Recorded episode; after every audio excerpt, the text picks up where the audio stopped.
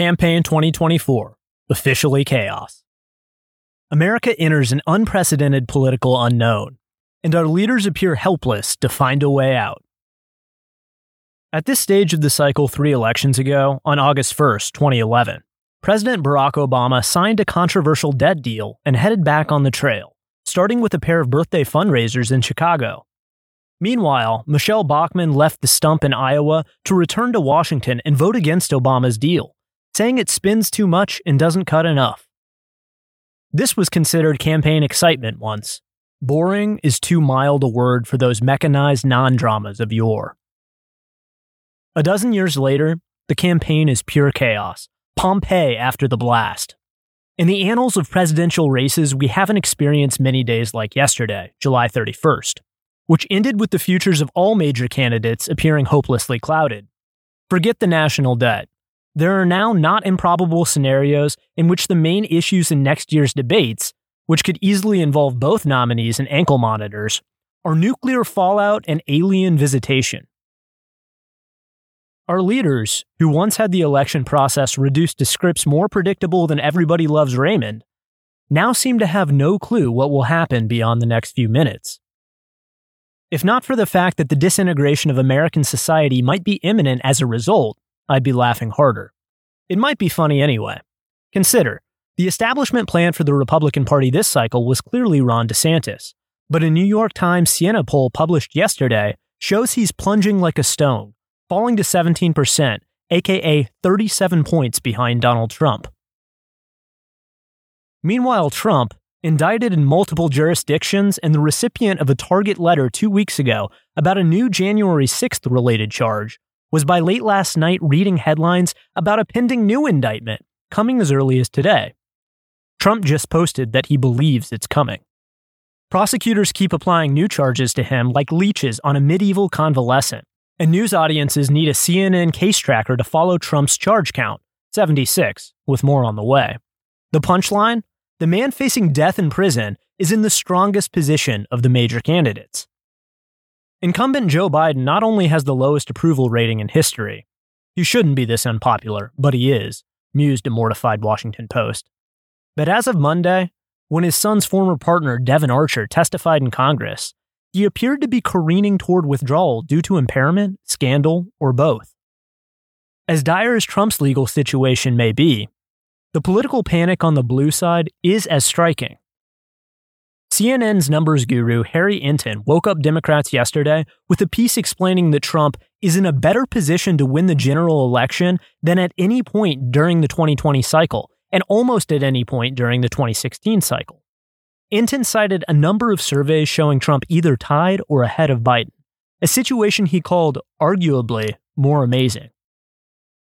It's not amazing at all, but papers like the New York Times and Washington Post keep pounding the idea that it is. These outlets are suddenly filled with baleful criticisms of Biden, appearing to notice flaws for the first time.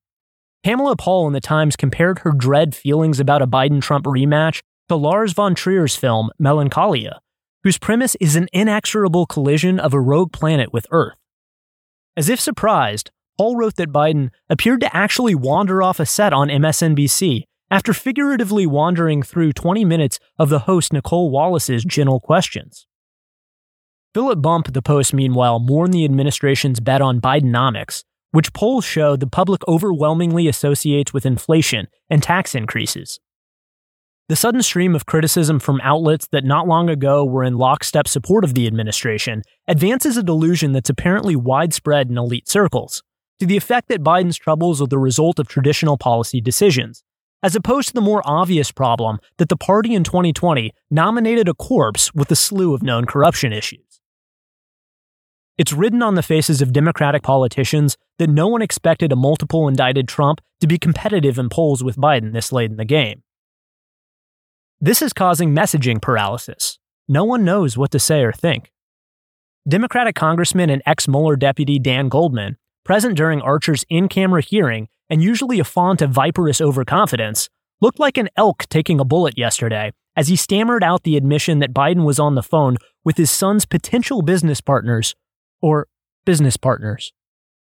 Watch this agonizing sequence as Goldman tries to thread a needle between Archer's testimony about the phone calls and Biden's former comments that, I've never spoken to my son about his business dealings. The press explanations for Trump's Jason Voorhees like refusal to die are amazing. In one desperate CNN article, even Trump's indictments haven't shattered the deadlock between the parties. Here's why. Ronald Brownstein supposes the problem is that America's two parties represent such divergent visions of America's future particularly whether it welcomes or resists racial and cultural change. That not even hurting the other side's candidate to prison will change minds. What a shock! A BBC article from yesterday, Why Trump's poll lead went up after criminal indictments, was even more tortured. The British news service quoted pollster Clifford Young. Trump said on Friday that he would not end his presidential campaign even if he were found guilty and sentenced.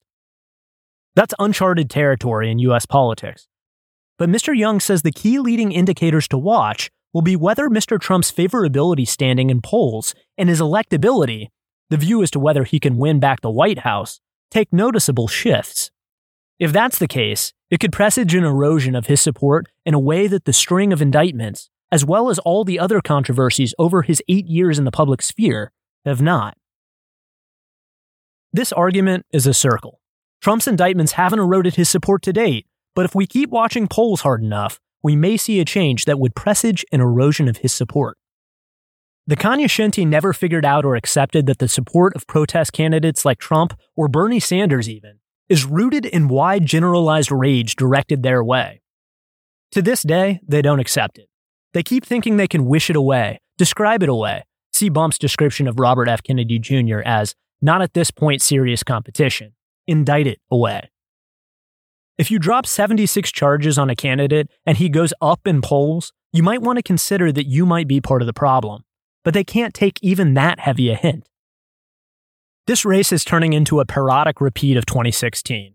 The difference being the shockwaves that rippled across Washington on election day that year are already here, with all conceivable countermeasures already deployed. Instead of starting up a Russia investigation, leaders hope will end in indictment. This time the guy is already indicted many times over and voters have already signaled they'll be unfazed by conviction. Democrats, meanwhile, are repeating the process of cooling turnout by blasting their own protest candidate. And instead of an alert, if off putting Hillary Clinton on the ticket, the standard bearer is a half sentient, influence peddling version of Donovan's brain, with no one behind him but Kamala Harris, who just got asked by a trying to be friendly reporter at ABC if race and gender were a cause of her own historically low approval rating. Absent a big switch, our future is either Donald Trump, who by next year will be in more restraints than Hannibal Lecter on the tarmac, or this DNC dog's breakfast. Other countries are surely already laughing. It's getting harder to resist joining them. Thanks for listening to the audio version of this article. For more, visit racket.news.